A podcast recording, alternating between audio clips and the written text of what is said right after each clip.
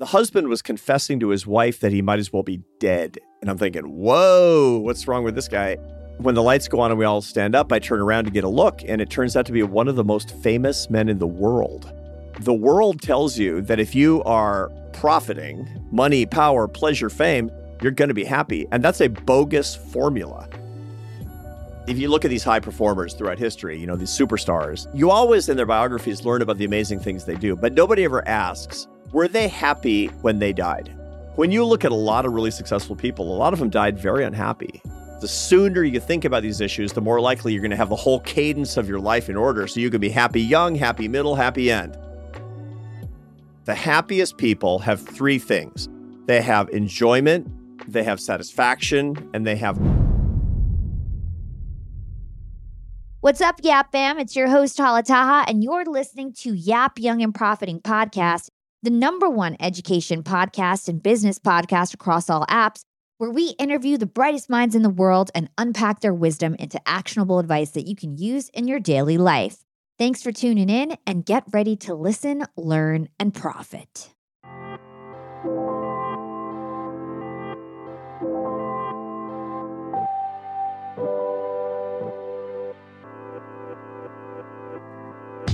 Arthur, welcome to Young and Profiting Podcast. Thank you for having me. I've been looking forward to it. I am very excited. For those listeners who are meeting you for the first time today, Arthur Brooks is a happiness expert, a Harvard professor, a social scientist. He's also a best selling author. Before he joined the Harvard faculty, he served as president of the Washington, D.C. based American Enterprise Institute. It's one of the world's leading think tanks, and he did that for 10 years. He's also a columnist for The Atlantic and the host of the podcast How to Build a Happy Life. His latest book is a number one New York Times bestseller, From Strength to Strength Finding Success, Happiness, and Deep Purpose in the Second Half of Life. And that's the theme of today's podcast. We're going to talk about happiness, specifically getting better at getting happy.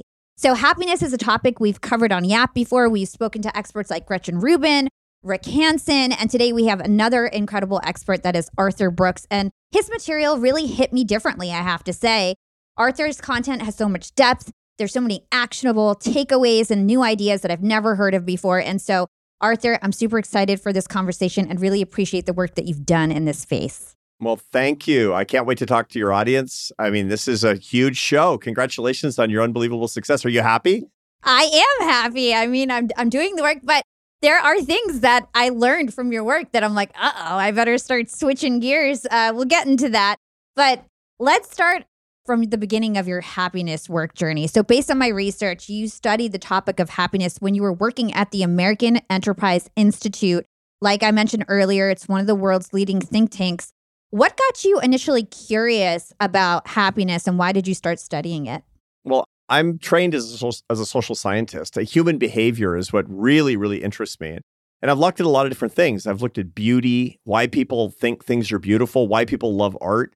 Later, I looked at at philanthropy and charitable giving, why people give to things that are really important to them, and and the the kind of the tap root of both beauty and charitable behavior and generosity is happiness. People want to be happier. And so, you know, a couple of decades ago, I thought, well, why am I not actually going to the root of this thing? And and frankly, why am I not studying the thing that I care about the most?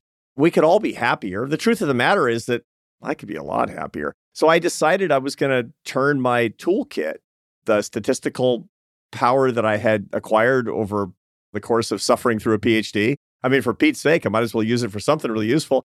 And experiments and all the ways that are in social science, and now, which is also merging with the, the field of neuroscience, using it for the things that people actually care about the most. So a few years ago, when I actually stepped down as president of this think tank and I and I took this current teaching position at Harvard University, I decided I was going to spend the rest of my working life, maybe the rest of my life, writing, speaking, and teaching about how we can bring people together and lift them up in bonds of love and happiness using science and ideas. And that's what I'm doing. Very cool. Well, I can't wait to pick your brain on everything happiness, but let's talk about the genesis of your book. So, I learned that you actually got the idea to write this book and really go deep on happiness because you encountered an elderly couple on a plane. And so I'd love to hear that story and what you learned from that encounter. Yeah, I get all of my ideas from overheard conversations, generally speaking. I mean, it's the world is my laboratory as a behavioral guy. So, you know, if you're in a Starbucks line confessing to your best friend that somebody just broke your heart, keep your voice down because I might write a book about it. Watch out. Yeah, yeah, totally. And so I was on a plane from LA to Washington, D.C., a you know, flight that I did a lot because I was the CEO of this company and I had to go all over the country all the time. I was traveling constantly. And I was feeling a little bit insecure, to be honest. I was thinking, you know, I'm going to do this. It's going really well. But what's the end game? I mean, what am I trying to do here? I'm to, I'm going to do it. I'm going to get better at it. It's going to be successful. I'm going to do it every year. And then at some point, I'm going to stop. And then what? I mean, what am I working towards? We got to we got to work towards something. And I didn't have the answer to that. And it was kind of stressing me out. And I heard this conversation one night, kind of in the midst of this existential struggle I was finding myself in, of this couple where I could tell by their voices it was a man and a woman. I assumed they were a married couple, and I could tell that they were elderly by the sound of their voices. And the husband was confessing to his wife that he might as well be dead. And I'm thinking, whoa, what's wrong with this guy? And then she's trying to console him. It's not true. He's like, nobody cares, nobody's listening to me, nobody, nobody remembers me. I actually couldn't quite make out his words. I could only make out her answers. So I could I inferred from the conversation what he was saying. And I got this vision in my head of this guy. He must be somebody who's really disappointed with his life. He's not the kind of person that your audience is trying to be. Young and ambitious and getting ahead and profiting. He's probably somebody who missed all his opportunities and now time has passed him by and, and it's too late. Well, the f- flight ends and we land at Dulles Airport in Washington. And I'm kind of curious. I mean, I'm not trying to be eavesdrop or anything but when the lights go on and we all stand up, I turn around to get a look, and it turns out to be one of the most famous men in the world. Everybody knows who this person is because of his exploits and his heroic acts in the 1960s and 70s. He's very old now, but he's super rich and famous, and justifiably so. He's not some controversial politician or actor or entertainer. This is somebody who really did amazing things, much more than I'll ever do with my life. And it made me realize at that moment, I mean, we're people are recognizing him. And the pilot says as we're leaving, Sir, you've been my hero since I was a little boy. And he's beaming at that moment. But I heard him confessing to his wife just a little few minutes earlier that he might as well be dead. And it, it occurred to me that the world tells you that if you are profiting, if you're getting ahead, money, power, pleasure, fame, you're going to be happy. And that's a bogus formula. There's a reason for it. It's not like somebody's trying to sell you a bill of goods. It's your own brain that's telling you that. Mother Nature tells you that, but Mother Nature lies. She doesn't care if you're happy. She wants you to survive and pass on your genes. If you can, she wants you to have 75 kids, but she doesn't care if you're happy. And so the result is happiness. That's in your hands. This guy didn't know that. This guy, oh, yeah, it's going to be great. The next thing, the next thing, the next thing. He was on the wheel of sort of the addiction to successes and trying to find satisfaction. He obviously never found it. I thought to myself, you know, this is my life's work. I got to crack this case. How can you be both successful and happy? And I've really specialized in in entrepreneurs and then very ambitious people, you know, the people who are trying to get ahead, but who also need to be working on their happiness at the same time. I think that's what we can do and really help a lot of people's lives. That's what that little incident did for me. Yeah. And I think this is such a great way to kind of set the stage for the conversation because a big part of your work is talking about this concept of the first wave of success versus your second wave of success. And actually, our brains are biologically different and hardwired different before 40 and after 40. So I'd love to learn more about that because I think this really sets the tone for everything else. Yeah. A lot of people are starting to realize that a lot of psychology is actually biology. And I mean, we already know that a lot of biology is actually psychology. I mean, you got to think about the right things and and set the right goals, and you can create a lot of your circumstances, which is really wonderful. But there's a lot of this what's going on in your emotions in your life that actually has to do with the structure of your brain. And this is a perfect case of that. We find that almost everybody listening to us, not everybody, but a lot of people are in their 20s, early 30s who are listening to us. The structure of your brain is that you're climbing a curve of intelligence called fluid intelligence. Now, that has a lot of working memory, a lot of innovative capacity, and your ability to focus and get better at what you do, especially in kind of thinking and these kinds of skills. Knowledge workers, idea people, that you get better and better at it all the way through your 20s and 30s, your 10,000 hours, and you can just be killing it, especially by your late 30s. And, and everybody listening notices this, that they're getting better and better and better and better and better. Here's the problem that fluid intelligence of innovative capacity, working memory, ability to focus and concentrate, that suddenly starts to get worse after about age 40. It's funny, I've, I've looked at you know, startup entrepreneurs and physicists and financial professionals and doctors and you know everything and it's kind of 39 turns out to be this magic age when you're at your the peak of your powers and then you start to decline. Now nobody's going to notice it folks. Nobody should freak out. Nobody will notice it except you. You'll notice in your mid 40s that things aren't as fun as they used to be. This is this is the reason that people burn out. People burn out because they stop making progress. Humans are wired for progress and when you stop making progress, you notice that you don't like what you were doing as much. So, you know, this is by the way, there's this is a common principle in everything. One of, one of the things that we all know is it's very easy relatively to lose weight, but it's impossible to keep weight off. So 95% of diets fail after a year. The reason is because making progress makes you happy. But when you hit your goal, the reward for hitting that goal is you never get to eat the things that you like for the rest of your life, which is not very enticing. Everything is about progress including getting better at work. So dentists, you find that they tend to around age 43, they're like, I think I'm going to start taking Fridays off and golfing. Well, didn't you love being a dentist? Yeah, but I don't know. I don't like it as much. Why? Because you're on the wrong side of your fluid intelligence curve and things are not getting easier anymore than they used to.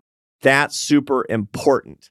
But there's good news, which is there's another intelligence curve behind it. And most people don't know about this. This is one of the key things that I write about most people listening to us, they're still climbing their fluid intelligence curve, but you got to start making plans because at some point, if you want to go from strength to strength in your life, you got to be able to go from one curve to the other. The crystallized intelligence curve, we call it, that it's kind of your wisdom curve, your teaching curve. You don't have the same working memory, but you have this incredible pattern recognition. You have this ability to tell stories based on knowledge that, you know, that you put together in your mind. You can assemble stuff in your mind which makes you a very good manager, a very good mentor, a very good teacher. And if you can walk onto that curve in your mid 40s, you're just going to get better and better and better and better for the rest of your life, literally. What people don't do is change. They don't change their careers, they don't change their jobs, they don't change the emphasis, and they try to live in the past of their fluid intelligence. And it's a huge disaster. When you see somebody, I'm in my 50s, when you see somebody my age who's kind of depressed and talking about the good old days and kind of burnt out is because that guy is trying or woman is trying to live on her fluid intelligence curve instead of getting onto the crystallized intelligence curve. We'll be right back after a quick break from our sponsors. What's up, Yap Fam? Being an entrepreneur and working remotely definitely has its perks. And I know a lot of you listening in are in the same boat as me. But do you really take advantage of being able to work from anywhere? I know I typically don't, but thankfully, this past holiday, I finally decided to make use of my work flexibility for the first time ever.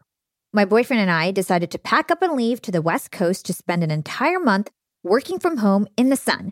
We got a super cute bungalow in Venice Beach with a fenced backyard. The change in scenery, the fresh air, and the slower pace helped me to inspire some really cool new ideas for my business. And honestly, I'm feeling really refreshed and ready to rock in 2024. And who helped me make these remote work dreams come true? It was Airbnb. And Airbnb has come in clutch for me time and time again. Whether it's finding the perfect Airbnb home for our three day annual executive team get together, or booking a vacation where my extended family can fit all in one place, Airbnb always makes it a great experience. And you know me, I'm always thinking of my latest business venture, and I've been begging my boyfriend to start hosting our place on Airbnb. And finally, we're going to start. So many of my successful friends host on Airbnb, and it's such an amazing way to generate passive income. So, to start, we have a plan to start spending more time in Miami, and we'll be hosting our place to earn some extra money when we're back on the East Coast. 2024 goals, and I'll keep you updated. A lot of people don't realize that they might have an Airbnb right under their own noses. I was pretty surprised myself. You can Airbnb your place or spare room even if you're out of town for just a few days or weeks. You could do what I did and work remotely somewhere else and Airbnb your place to fund your trip. Your home might be worth more than you think. Find out how much at airbnb.com slash host. That's airbnb.com slash host to find out how much your home is worth. Young and profiters, it's never been a better time to be an entrepreneur. With inspiration at our fingertips and powerful tools at our disposal, The possibilities are endless. And when it comes to tools that can truly make your business grow, there's one name that always stands out Shopify. Shopify helps you sell at every stage of your business, from the launch your online shop stage to the real store with the door stage, and even the did we just hit a million orders stage? And if you're in that I need to sell more with less stage, Shopify Magic is your AI superpowered sidekick ready to whip up captivating content that converts from blog posts to product descriptions. Not to mention, Shopify also is the home of the best converting checkouts in the game, 36% better than other leading commerce platforms. Shopify turns browsers into buyers. It's no wonder Shopify powers 10% of all e commerce in the US. And you can sell whatever, whenever with Shopify. Push pleated pants with Shopify's in person POS system or monetize mindful meditation. I sell my LinkedIn Secrets Masterclass through Shopify, and they've made my life a breeze. It took a couple days to set up my store, and I just get to focus on what I do best creating great content and marketing my product. So don't stress if you're new to this commerce thing. Shopify's extensive help resources are there to support your success every step of the way. And remember, whatever your stage, businesses that grow, grow with Shopify. Sign up for a $1 per month trial period at shopify.com slash profiting, and that's all lowercase. Again, go to shopify.com slash profiting to start growing your business today. You can sign up for a $1 per month trial period at shopify.com slash profiting.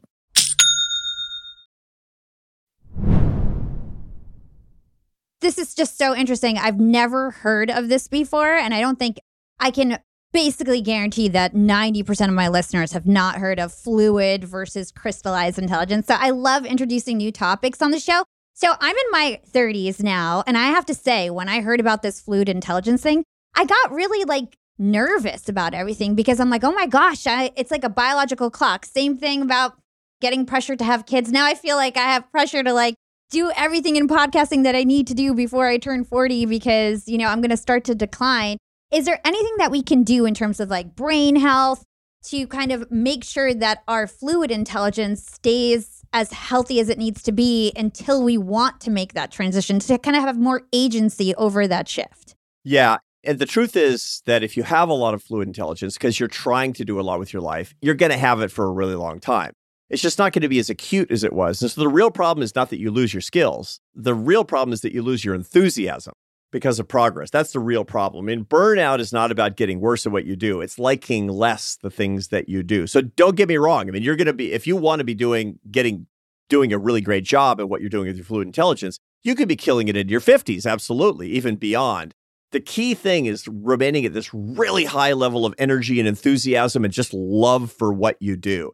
And that's the reason that changing the emphasis, changing the focus earlier is a good thing to do. Now, every job, every person can actually do that. So just absolutely maximize your fluid intelligence and be ready to shift from the startup entrepreneur to the venture capitalist, from the star litigator to the managing partner, from the star researcher to the master teacher. That's really the kind of thing that's supposed to happen in your 40s and 50s. It's very natural. It feels really good and you're going to have actually greater happiness because crystallized intelligence maximization leads to greater happiness than fluid intelligence maximization does because you're serving others, which is such a beautiful thing. Now, that said, back to your question, everybody at every age should be doing what they can to maximize not just their brain health, but their quality of life through lucidity.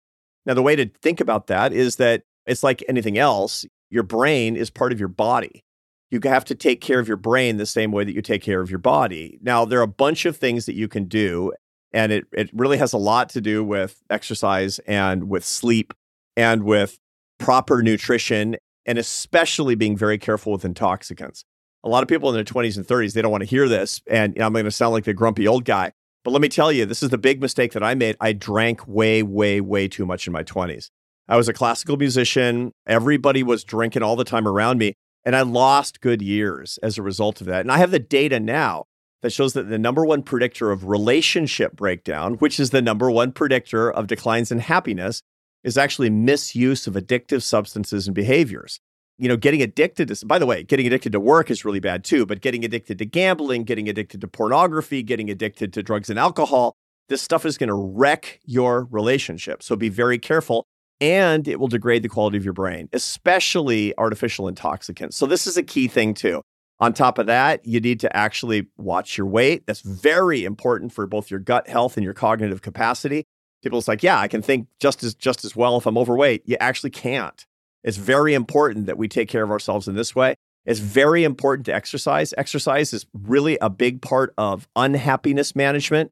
It doesn't make you happier, but it does mitigate the stress hormones and the sources of unhappiness in our lives. And so the basic rule is if you if you want to get started on something like this, make sure that you're paying very close attention to your addictions, that you're walking for an hour a day, and that you have your diet under control. These are the three things to actually start doing to give yourself maximum longevity um, that will lead you to the kind of the best long term happiness plan. Yeah. And I, I love that advice. And it's so funny that you were just bringing up addiction and substances because one of the first thoughts that I had when I when I learned about your work and learned about this concept of fluid intelligence was like damn I didn't I wish I didn't party so much in my 20s and I like started on this journey earlier is there any relationship to like starting your career or your dream career later in life and keeping your fluid intelligence up? Because to your point, people get bored. I assume you're going to get bored later on if you started later. Yeah, that's a good question because different people have different trajectories for finding their professional passion. There's basically four different trajectories, and they all relate to fluid and crystallized intelligence in different ways. The four basic ones are there are people who have kind of transitory careers that kind of bop from thing to thing to thing to thing to thing, and they just want to be doing the minimum to make the rent and something that's it's adequately interesting, but but most of their passion comes from outside their career. That's not young and profiting listeners mostly. Yeah. We all know people like that that are still living in the old neighborhood, et cetera, et cetera. Their, mo- their mothers are very worried about them, et cetera. Okay. But the three that we really see a lot um, now, again, fewer are going to be in this next category with your listeners as well, is the steady state career. That's what your grandparents had. That's what my father had. He had one job with basically one employer all the way through his career. He was a college professor like me, but he was at one small liberal arts college in Seattle where I grew up. And he was there from the very beginning of his career almost to the very end in his 60s. He died young in his 60s, but you know, he had, you know, 40 year career at the same place. And he didn't big, get big raises, he didn't have big advances in his career. He just kind of chugged along and did a little bit better and got better at what he was doing. Now, the two big careers that your audience are going to have are what we call the linear career and the spiral career. The linear career is one where you're always going up. You change jobs only when it's promotion, only when it's more money, when it's more power, when it's more prestige, whatever it happens to be, and then you'll move. You'll stay if you can make advances where you are. You'll move if you can make advances, but you're staying in more or less the same field, in the same discipline, same set of skills, just getting better and better and better. A lot more people than they think are actually the spiral career. Well, you'll take a hit in salary to do something that's very, very interesting to you and you can develop new skills. These are people that go from, you know, I'm going to go work in a presidential administration. Then I'm going to go work on Wall Street. And then I'm going to take a big salary hit because I'm going to go work at a think tank. You know, I'm going to do this interesting stuff where I have this basket of skills that I take from thing to thing to try to create value, which is very meritorious. Now, it looks like you're not going to get better at a particular job. What you're getting better at is particular fungible skills in a whole world of different kinds of jobs. More people, I've got the data on this, most people who are ambitious think they're linears. A lot of them are actually spirals. And when they're willing to say, I'm going to walk away, I'm going to have a 10 year career, and then I'm going to go back to graduate school and I'm going to change. And then I'm going to go to a different kind of a sector and it's going to cost me a bunch of money. But guess what? I saved up. Or maybe I'm just not wasting all my money having three cars when I can use one because I want to have a more interesting life. So that's worth giving people in their 20s and 30s. It's worth giving some thought if maybe, maybe, maybe you're a spiral like me, by the way. I think I'm a spiral too. As you were explaining that, I was like, hmm, I think that's me because I, I definitely have kind of switched gears. And to everybody listening, I hope this is motivation if you're in your mid 20s to actually start on your career because these are your best years to work and make money and be successful, so to speak. And then you can work on your second curve. So, to kind of further elaborate on this first curve, second curve, let's go through some actual real life examples. You give a lot of great examples in your book. Let's take Bach and Darwin, because I think they're both two very distinct, different examples of, of how your life can go. Yeah. And again, I'm going to be talking about people who are either happy or unhappy at the end of their life. One thing that's really worth pointing out is I've studied a lot of biography to see this question. You know, everybody if you look at these high performers throughout history, you know, these superstars, you know, the most famous people in history, you always in their biographies learn about the amazing things they do, but nobody ever asks, were they happy when they died? And again, we got to have goals. I mean, it's like he who dies with the most toys wins. That's idiotic. It's he who dies surrounded by the people who love her wins. He who, she, or he who dies with great happiness and a sense of fulfillment wins. I mean, forget the toys, forget the money. None of us is so stupid to think that. And yet the world is kind of telling you that. So let's not be fooled. When you look at a lot of really successful people, a lot of them died very unhappy, as it turns out. And part of the reason is because of what I call the striver's curse. You find that about half of the population after age 70 gets happier and happier all the way to the end, and the other half gets unhappier all the way to the end. And it's it's 50-50 basically. Now you'd think that the people on the upper branch are the people who were the most successful. It turns out the people who are most successful in worldly terms, they tend to be on the lower branch. And the reason for that is number one, it's hard to live up to your own expectations. You know, people who are number one, usually you have parents who are like, like Hala, yeah, you're an A student, you're a star performer, you're always going to get the best grades. And especially the people who are listening to us who come from really demanding, sometimes, you know, immigrant families who came from nothing and are really working hard for their own kids. There's this tendency to put the kid on a pedestal and the kid will have, have a hard time living up to her or his expectations all throughout life. Well, what happens is by the time you're 80, if you were identified as a high performer before 20, you're more likely to be disappointed with your life after 80. And the reason is because there's only one number one, and you're usually not going to be that. It's very disappointing when you're not. Second is if you do a ton with your life, when the party's over, you're going to know it. If you're killing it, you're going to notice when the party inevitably ends. And that's very, very disappointing. And the way people treat you when you walk into a room and all that kind of stuff. Yeah, yeah. This is what I do all day long. You know, I'm working with people in the back half of their career. I mean, I'm getting 20 messages a day from people who run these major corporations like, okay, buddy, I read your book. Now what do I do? What do I do? How do I design this thing? I've got it. And the answer is the sooner you think about these issues, the more likely you're going to have the whole cadence of your life in order. So you can be happy young, happy middle, happy end. And it requires all the same sets of decisions, all the, the same sets of investments. So if you look like somebody like Charles Darwin, I mean, look, if you've got the greatest natural scientist in history, he's one, two, or three for you. That's just the way it is. And yet, in the last 20 years of his career, he was trying to stay on his fluid intelligence curve of inventing new stuff, and he couldn't anymore. Part of it was that the science had gotten too sophisticated for him to understand in his own field. And so, for the last 20 years of his career, he wasn't able to make any new innovations, and he was very depressed. You know, he wrote 11 books in the end of his life but he thought that they were all just kind of repetitive and derivative and boring. And he wrote to his best friend, Nothing Gives Him Joy. And a lot of people wind up that way. You know, they have these great careers and they're they're noted. I mean, he's buried at Westminster Abbey as a hero, but he died thinking he was a disappointment. Now, it doesn't have to be this way. That's so sad. oh yeah, totally. And it happens again and again and again. You find Nobel Prize winners in this category. I've got tons of them in my book that I talk about. Now, now you look at other people, like I also give the case of Johann Sebastian Bach, the greatest composer of serious art music who ever lived. And most people listening to us, even if you don't care about classical music, you know who Bach is. He was the master of the high Baroque. And Bach, man, I mean, that guy was a man fully alive. He was the, the greatest innovator of his generation. He was a super productive. He also had 20 kids. Oh, wow. That's productive, isn't it? Yeah. it was amazing. But he was surrounded by love and he was really deeply into his religious faith and he loved music. And then, just like Darwin, when he was about 50 years old, all of his innovative capacity seemed to evaporate. Because it does, because you're not in your fluid intelligence curve. And so he redesigned his career as the greatest teacher of his generation. What Darwin should have done is like, yeah, I'm probably not going to come up with any new inventions. So I'm going to bring along the next generation and I'm going to be revered and loved as a teacher. And that's what Bach did. He became the teacher at the a church called the Thomaskirche in Leipzig in, in Germany. And, you know, he directed the choir, he taught the organ students. He was just beloved by he was writing textbooks instead of these original manuscripts that was going to blow everybody's mind.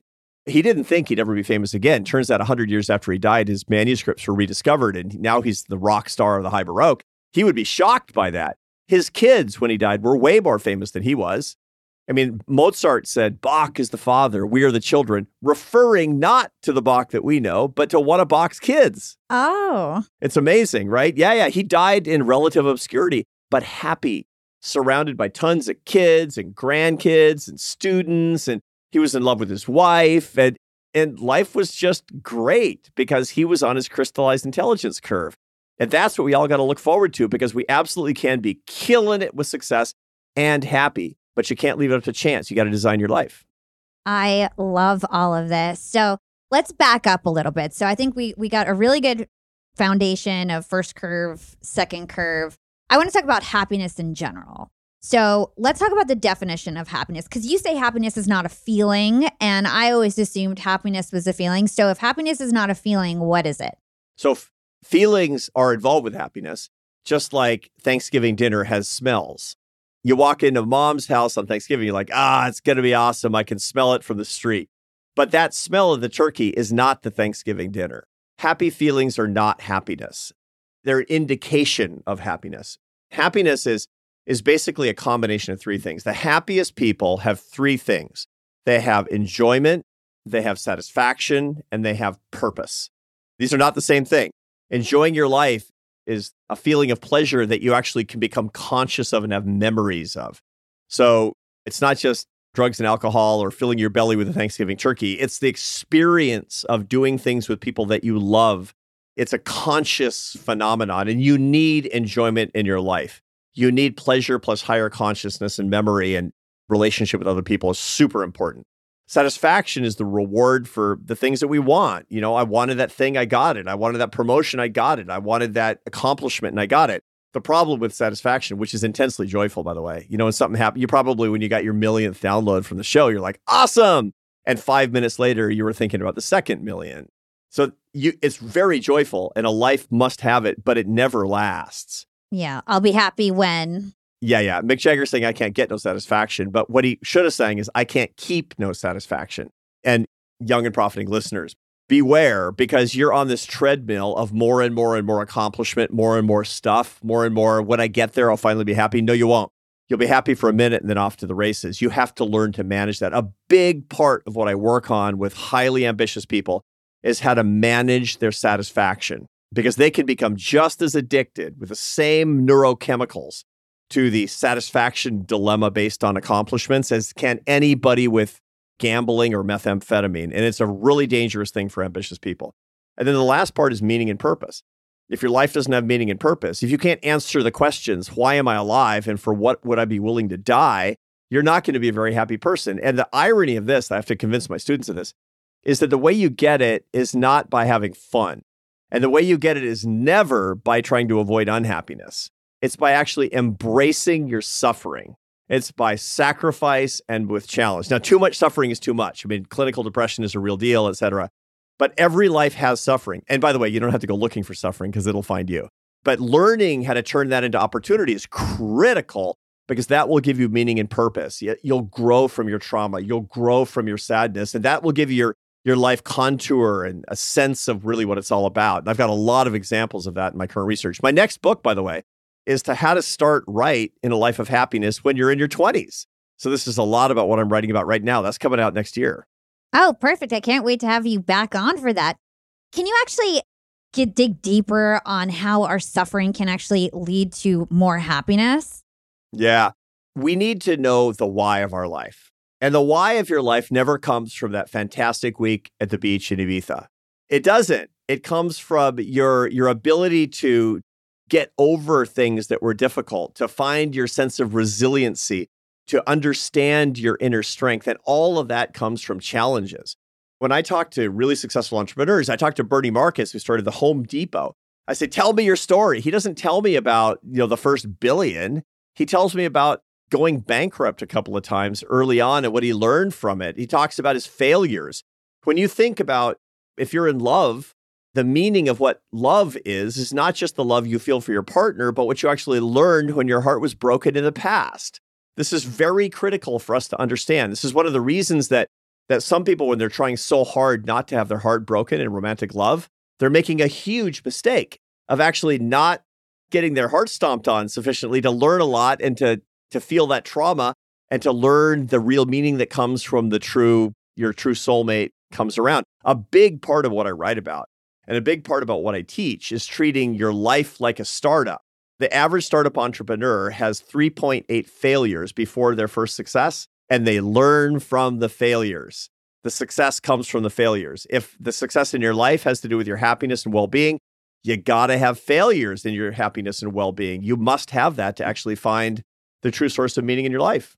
Yeah, I think that makes total sense. It's just like your career. You know, if you don't have failures, if you don't try, then you don't learn the skills to actually build upon your career and your foundation. Yeah, you got to be. You got to be. Actually, it's interesting. Uh, one more thing I'll point out about this. You know, there's a. As I was doing a, I doing a speech about the startup life, and you got to take risk, and you got to take risk with your heart because if the currency, you know, the explosive currency, you want to get rich in life. It's love, lots and lots of love. So you got to take a risk. Every entrepreneur knows that. And I was saying it to a you know group of young people in their 20s, and this guy comes up to me. He actually he recognized me on a plane a couple weeks later, and he says, "Are you Dr. Brooks?" I said, "Yeah." He said, "I can't get that startup life thing out of my head. I'm on my way right now to declare my love for a woman I've been secretly in love with for two years, but too afraid to tell her. Because of you, I'm going to go confess my love." And I'm like, "Dude, it was only a speech, you know." but then I ran into him a few months later. He hadn't told me how it turned out. I said, Remember me? He's like, Yes. I'm like, Uh oh. What happened? I ask. And he says, I told her, and she wasn't in love with me. She was in love with somebody else. And it was the worst, the worst. And I, and I said, I'm sorry, man. I, I didn't mean to, I was very contrite. I said, I didn't mean to hurt you. And he said, No. He said, I've been meaning to call you and thank you because that was literally the thing I was most afraid of in my life. And it happened and I didn't die. So young and profiting. If you want to profit in life, you got to put your heart on the line, not your money on the line. That means taking a risk with your heart. And generally speaking, that's romantic love. So here's my homework for you. If you're going to be a real entrepreneur, you got two weeks to tell somebody that you love her or him. And if it's not scary, it's not entrepreneurial enough, and feel it if it doesn't work out, you will be stronger as a result. I love that homework assignment. I'm going to let you guys get that as a reminder in our outro. So let's talk about relationships. Since we're on the topic of relationships, I know that relationships are very important to your happiness. So the most unhappy people I learned from your work are typically men 60 years old, and they're unhappy because they don't have friends. They might not have a loved one. They're lonely. So talk to us about the importance of relationships related to happiness. Yeah, you know, for the longest time, 60 year old men were the loneliest people in our society. That's actually started to change now. We're finding more and more young people. There are probably people listening to us who feel intensely isolated, and that's not an abnormal thing at this point. You know, I do a lot of work with the Surgeon General of the United States, Vivek Murthy. He's absolutely phenomenal and loves his country. And one of the things he's most worried about for public health is not just coronavirus and opioids and guns and climate and the stuff that people are talking about all the time it's the isolation, the intense isolation that so many people are under. And it's that much worse during coronavirus and that much worse now that everybody's virtual in their work. And so the key thing to keep in mind is that happiness is love. I've got data over an 85 year period from men and women who were born in the who are actually in college in the late 1930s and in the 40s. So they're super old. You know, the sample, it's called the Harvard Study of Adult Development. I don't run it, but a very close friend of mine does. And one of the things that he has found tracking people over who it started with a sample of people who went to Harvard, which is not exactly diverse. But then he he's expanded to people who didn't go to college and their spouses and their kids. So it's all races, both genders, poor, rich, educated, uneducated. And what he finds is that there's a lot of things that people do who wind up happy. They tend to lifelong education, they tend to know how to not ruminate and keep their worry under control. They tend to have, you know, take care of their health in a not crazy way. They tend to walk a lot, for example. They don't become obese. They they're very careful about smoking and drinking. They drink moderately or not at all, but very moderately at most. But here's the key thing. They have relationships. They all have relationships. They cultivate their critical love relationships. Now I know a lot of people are trying to get ahead in their career. They're like, you can fall in love and get married later. But now, keep your nose to the grindstone. I got to tell you, that is a huge mistake. Get after it now. Time is of the essence. The earlier you do this, the better. By the way, the kinds of relationships that work the best are startups as opposed to mergers. We know the difference between startups and mergers. And the worst of all are hostile, hostile takeovers and acquisitions, but that's a whole other category of relationships. Well, I want you to elaborate on that more. What do you mean? Well, startups are people who are starting their lives together. They're partners in love who are starting their lives together. And my success is your success, and your success is my success. I mean, my wife Esther and I, we were poor musicians. I mean, I had no health insurance. I was just like, will we make rent or won't we make rent? Started to get ahead a little bit because I joined a symphony orchestra. I actually moved to Barcelona from New York to take a job in the symphony orchestra, not for the job, but because I was trying to, I had to learn Spanish to try to propose to this girl. She didn't speak a word English, but I was hopelessly in love with a girl who didn't speak a word of English. So I moved to her country, literally, and got down on one knee. It took me still a year and a half to close the deal. Anyway, so fantastic. But that was a startup life. We both changed careers. We all we built our lives together. The sooner that you start building your life with another person and the more that you have the startup mentality about your partnership, the better off it's going to be because then you're going to change together. You're to you're to celebrate each other's victories because you know my wife Esther when something awesome happens, it's happening to me. You know, and my my book is on the bestsellers bestseller list. Her book is on the bestseller list. That's because we were 24 years old together and now we're 58. Man, that is, and again, not everybody gets that. Some people they meet in their 30s, some people in their 40s, but adopt the, the startup mindset as opposed to the 50 50. We're going to do everything 50 50. 50 50 is zero zero. Startup is 100 100. And that's the basis for a great, great young and profiting relationship. Hold tight, everyone. Let's take a quick break and hear from our sponsors. I want to talk to all you employers out there and let's talk about company culture. At Yap Media, we have a super unique company culture. We are all obsessed with excellence and we even call ourselves this really cute name, Scrappy Hustlers. We're all Scrappy Hustlers at Yap Media.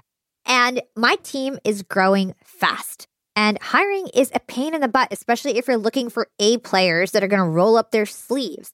But luckily, when it comes to hiring, I no longer feel overwhelmed by the search for the perfect candidate because I use Indeed, the ultimate hiring platform. Indeed's matching engine always presents me with a pool of high quality candidates that match my job description to a T. If you're tired of drowning in your hiring pool, Indeed is here to rescue you. You can use Indeed for scheduling, screening, and messaging your candidates, making the entire hiring process a breeze. And Indeed doesn't just help you hire faster. 93% of employers agree that Indeed delivers the highest quality matches compared to other job sites, according to a recent Indeed survey. I've hired some of my best employees at Indeed, some of my best scrappy hustlers. With over 140 million qualifications and preferences analyzed every day, Indeed is constantly learning from your hiring preferences. So the more you use Indeed, the better it gets at actually hiring your perfect match. Join the ranks of more than 3.5 million businesses worldwide that have already chosen Indeed to hire great talent. And listeners of this show will get a $75 sponsored job credit to get your jobs more visibility at Indeed.com slash profiting. Just go to Indeed.com slash profiting right now to support our show by saying you heard about Indeed on this podcast. Indeed.com slash profiting. Terms and conditions apply. Need to hire? You need Indeed. Young and profiters, I've got a fun fact for you. Did you know that by 2030, over 85% of the jobs that will exist haven't even been invented yet? And that's why we need to acquire new skills and stay relevant and adaptable.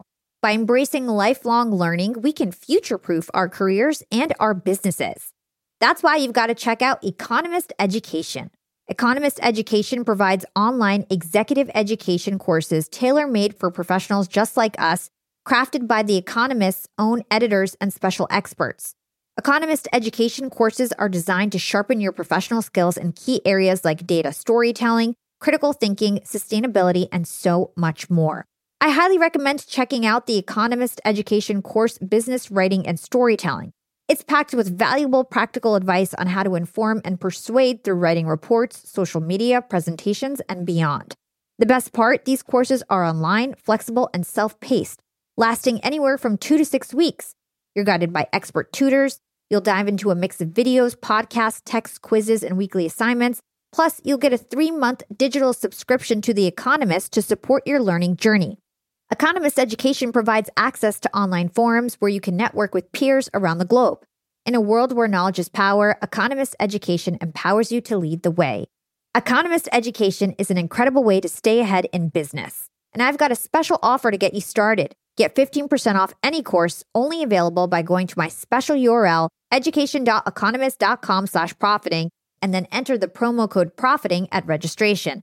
This offer ends on March 31st, so don't wait. For 15% off, go now to education.economist.com slash profiting and use code profiting. Again, this ends on March 31st. If you want 15% off, you've got to go to education.economist.com slash profiting and use promo code profiting at registration.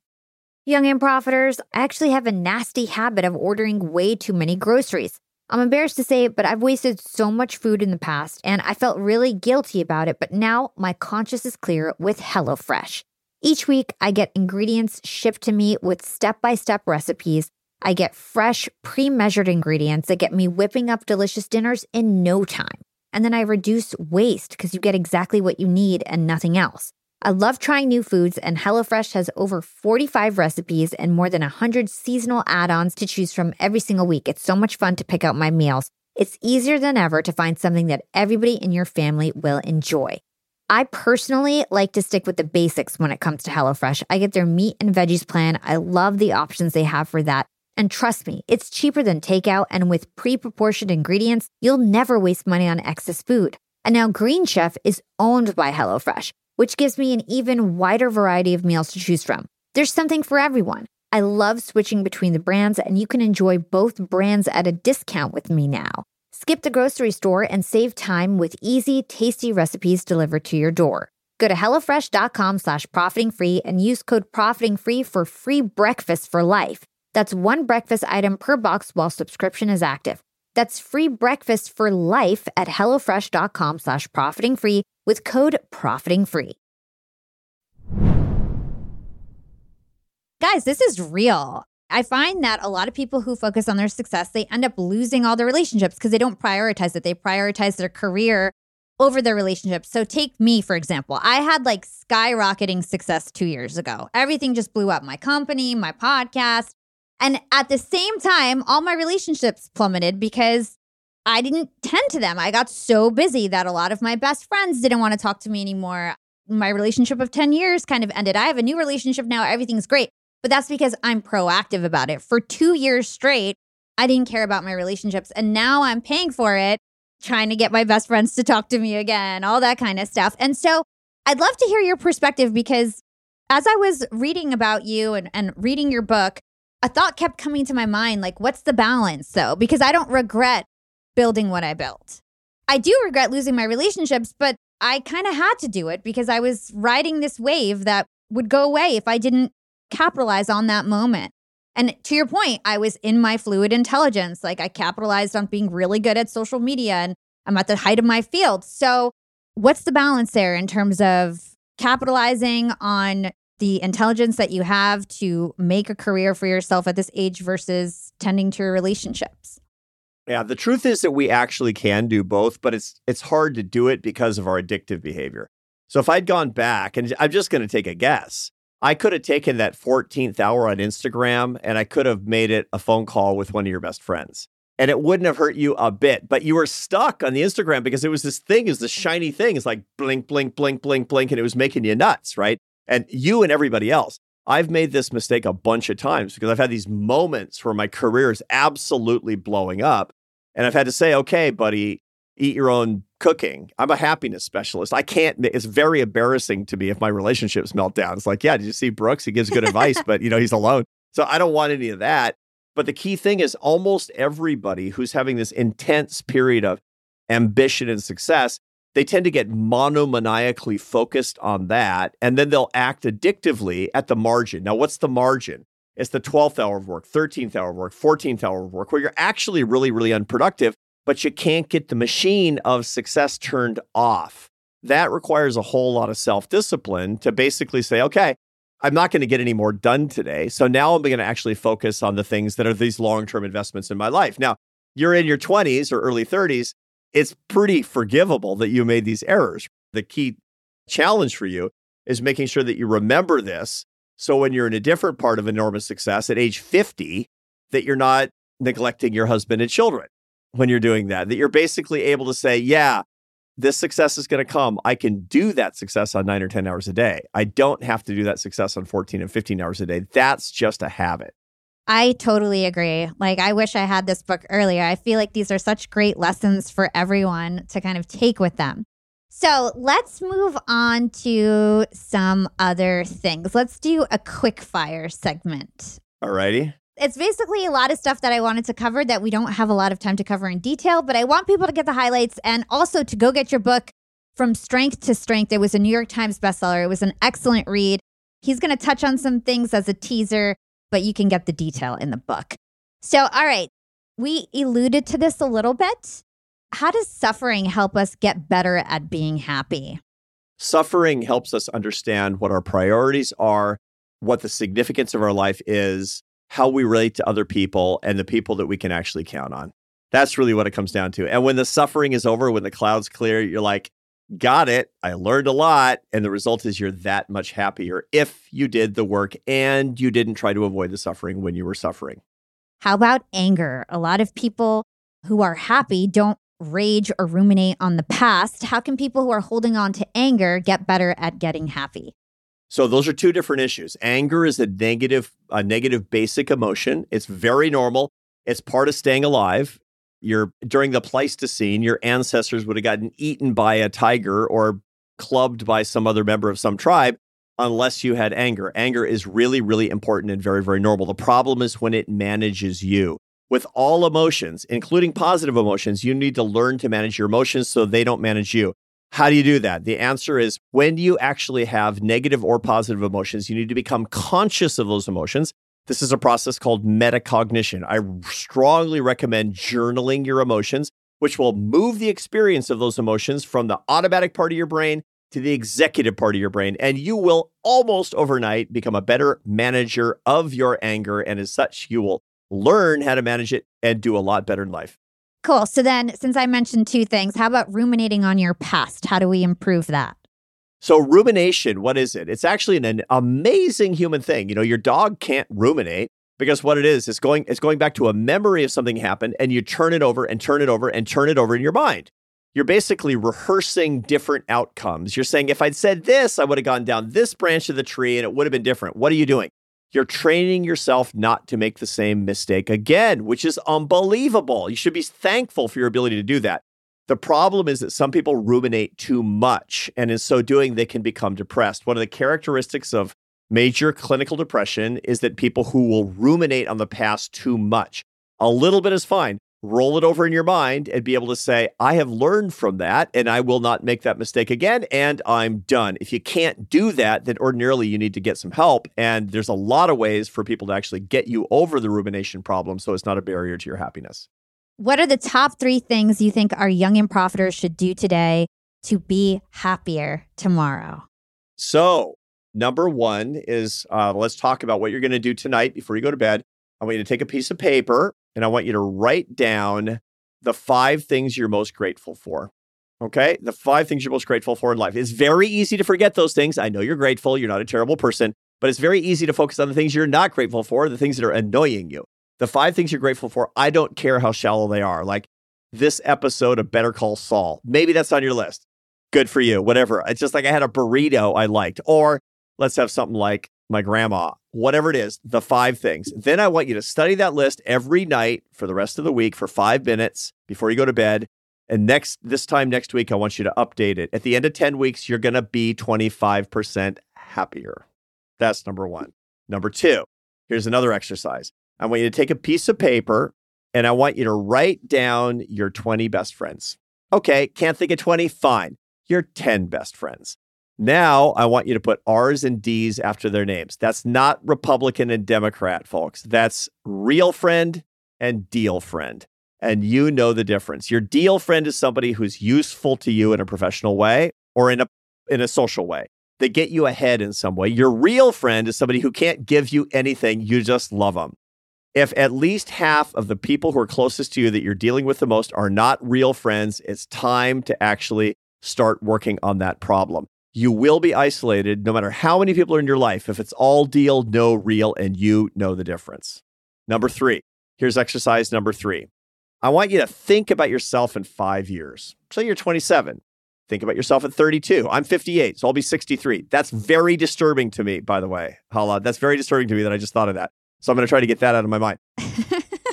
okay, so you're 27, you're actually 32. Now you're happy. You know what that means You don't have to define it scientifically like I do with the macronutrients of enjoyment, satisfaction, or purpose. You know what it means for you to be happy. Okay. Imagine yourself.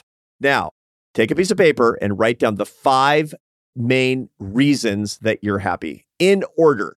Number one, reason that you're happy. Number two, that you're happy, all the way to number five. Now, come back to the present. How aggressively are you managing one and two versus four and five? I can tell you what four and five are. It's money and success. What's number one and two? Love and friendship are going to be number two. Probably, look, your results may differ, as we like to say in the social science business, but everybody I meet, and then you got to ask yourself, why am I not most aggressively managing one and two? And the answer is, ah, that'll take care of itself. Newsflash, no, it won't. Make a strategic plan for managing one and two, and you will get to that happy state when you're 32 or 63 in my case. I'm so glad that I asked that question. It was like totally on the fly. So, another on the fly question because I do have a lot of listeners who are in their 40s, 50s, 60s. We have listeners of all ages. That's great. And I would love your best advice in terms of happiness for people who are 40, 50, 60 and on this whole crystallized wave of their life. Yeah. Number one, don't fight to stay in the past. I get it. You're listening to the super hot millennial podcast. I get it. You want all the tips. And my guess is that you're you feel younger than you are. I mean, I feel younger than I am too. I feel better than I did when I was in my 20s, mostly because I don't drink so much anymore. But you get the point. But that doesn't mean that your your natural intelligence and your natural strengths are the same as they would have been for the people who are in their 20s. Make sure you're on the right curve, the curve of service, the curve of wisdom, the curve of teaching, you'll be much happier. You'll be much more successful. You can be just as ambitious, you can work just as hard, but you got to be channeling it to the right purpose. Yeah. All right, cool. So we're going to start closing out the show. I always end with the same two questions, and then we do something fun at the end of the year. So, my last question is What is one actionable thing we can do today to become more profiting tomorrow? More profiting tomorrow. Okay. The most important thing that we can actually do to get more, to be more profiting tomorrow is to make sure that we get adequate rest and relaxation today. The biggest thing that's going to be in your way is in, for tomorrow is doing an all nighter. Do not do that, my friends. You got to take care of the machine, and your brain is part of the machine. Get to bed on time, not intoxicated. Great advice. Couldn't agree more. And what is your secret to profiting in life? And profiting does not have to mean money, of course. Yeah the secret to profiting in life is is a real easy one. You know, the guy who ran that study I talked about, the study of the Harvard study of adult development, he ran it for 30 years. And he's he's asked near the end of his career when he's retiring, how do you sum it up? Sum it up in five words. And he thought about it. He said, happiness is love, full stop. And that is absolutely true. Love is the secret to your happiness. Love should be the, the center of your actual ambition. Look, the happiest people, they're paying attention to their faith, their life philosophy, their family life, their friendships, and serving other people with their work. In other words, their love, their love, their love, and their more love. The different manifestations of love are to get that done. That's the source of your prosperity. And one more question related to that. I know the Dalai Lama taught you that love is an action. Can you explain that to us? Yeah, it's funny. St. Thomas Aquinas, the great sage of the Middle Ages, in 1265, he wrote this super important text. So the Summa Theologica. And what he said, he defined love. And he defined it in a way that we all need to remember it today. He said, to love is to will the good of the other as other. Love wasn't a thing that you have. Love is a commitment that you make. It's an action that you take. It's a it's a life course. It's a path that you set out on. That's what love is all about. And to love somebody else is to will their good. And, and here's the best part of all it doesn't matter what you feel. You can make a commitment.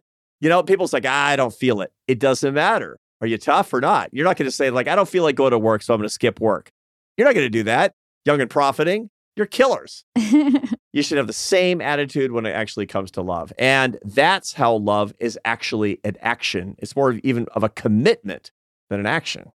Yeah, and it goes back to the conversation we were have about having about relationships before. You have to proactively do the work to keep that love in your relationships. It doesn't just fall on your lap and it can go away very easily. It really can. And and there's so much that you can do to make sure that it doesn't. It blows my mind people who don't do the work to keep the thing that's most important in their lives. Yeah. And I hope you guys take that as a big lesson. So, Arthur, this was one of my favorite conversations all year. I love your energy. I love your topics. So innovative, not the same stuff that everybody keeps rotating around. So, I appreciate your work. Thank you so much for being on the show. And where can everybody learn more about you and everything that you do? Thank you, Hala. Thank you for what you're doing, this service that you're providing to give a community to people of ideas, because this is really the energy for people who are young and are they're trying to get ahead. It's ideas. We're an ideas society, and this is really one of the epicenters for it. And I thank you for it. My work is really easy to find. I write a column in the Atlantic on the science of happiness that comes out every Thursday morning called How to Build a Life. My books are really easy to find too, you know, the one that we were talking about, but others as well about how we can treat each other with greater love and respect and all the things that I write about. And you can find all of it at arthurbrooks.com. This kind of one stop shopping. You can even sign up for my newsletter, which is just me stupidly cracking jokes that I think are, are funny in my dad joke kind of way, if, if you have the stomach for it. Well, I think you probably gained a lot of fans today. Thank you so much for your time, Arthur. It was an absolute pleasure. Thanks, Hala. Thanks to you, and thanks to all of our listeners. Keep profiting. You know, Yap Fam, I knew Arthur was going to be a great interview, but I got to say, that even went better than I expected. I really, really enjoyed this conversation and learned so many new things about happiness, finding purpose, and how to follow the natural flow of your career. What Arthur taught us today can save us a lot of pain and regret down the line. And as I reflect on this conversation, the first thought that comes to my mind is the tragic story of Charles Darwin. When you hear the name Charles Darwin, what do you think of? Successful scientist or complete failure? Successful scientist, of course. He's a household name that changed science forever. He's the father of evolution, taught in schools everywhere. The man died over a 100 years ago, and we're still saying his name. And yet, Darwin died considering himself a failure. Like so many successful professionals, Darwin couldn't bear to see his career decline as he approached old age. He published The Origin of Species at age 50, and that was a peak of his career. And from there, he had no place but to go down. From ages 50 to 73, Darwin found himself stuck in a period of creative stagnation. He missed his second curve. Such a brilliant man who did so much for the world died depressed, unhappy, and that is a major tragedy, young and profiters. But like we learned today, Darwin's professional decline was completely normal and predictable. Whether you're a dancer, a doctor, a painter, a pilot, one thing is certain one day you're going to face a similar decline in your career. Let this episode be a sign for any of you in your 20s and 30s who are in party mode to wake up and get focused because you are running out of time. Our brain is biologically different before and after age 40. You literally have a biological clock ticking, and your ability to reason, think flexibly, learn new things, problem solve, and be innovative starts to decline in your 40s and 50s. But that doesn't mean that your brain starts to go bad or that your brain is bad. It just means that your brain now has different strengths that you need to play on, namely your crystallized intelligence or the accumulation of knowledge, facts, and skills that are acquired throughout your career that you can then teach to others. And if you're in the latter half of your life and you're feeling unfulfilled or you're feeling burnt out, you're likely still operating out of your fluid intelligence. Remember, success often means knowing when to walk away. Now that we have all this information in mind, we can approach our lives and careers with these two distinct phases in mind. And Yap Fam, things are always better when they're approached with a plan.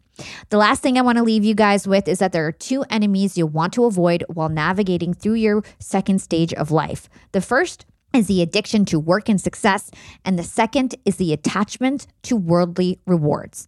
High achieving professionals, the type of people that listen to this podcast, are wired to crave continuous success. We depend on dopamine hits that result from receiving money, power, or prestige. But we have to remember these chemical highs are short lived. They do not lead to lasting happiness. And as we know now, success is not going to look the same in life due to declining fluid intelligence. And this is going to be devastating for workaholics that don't change because that means that they're going to have a crisis and crash and burn later on when their professional abilities start to decline. To avoid this, you have to recognize that you cannot rely on just professional success to achieve happiness. As the famous race car driver Alex Dias Ribeiro once wrote, Unhappy is he who depends on success to be happy. Let me say that again for the people in the back. Unhappy is he who depends on success to be happy. So, yeah, fam, rather than finding happiness solely in professional success, turn to outlets that will never fail you your family, your friendships, your faith. Working until you die and neglecting everything else is not success leading a balanced life of fulfillment is success. And like we always say on Young and Profiting, the profiting part doesn't just stand for financial wealth. Yes, that's a part of it, but we have to strive to be profiting in all aspects of life. Well, thanks for listening to an absolutely incredible episode of Young and Profiting Podcast. And if you enjoyed this episode, drop us a five star review on Apple Podcast or your favorite podcast platform. I love reading our reviews. I check them out every single day. And we often shout out our reviews on the podcast. So if you want to get shouted out, drop us a five star review on your favorite podcast platform.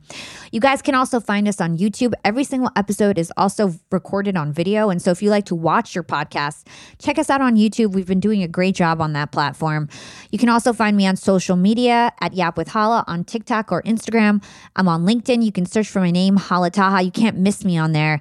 Big thanks to my Yap production team. You guys have been doing an amazing job. Our intro is sounding Ooh, chef's kiss. I love it, right? It's sounding great. If you guys like the new theme music, if you like the new intro, let us know what you think. Tell us uh, in a DM, in a review, however you want to reach out to me, do it. I'd love to hear your feedback about our new theme music. Without further ado, this is your host, Hala Taha, signing off.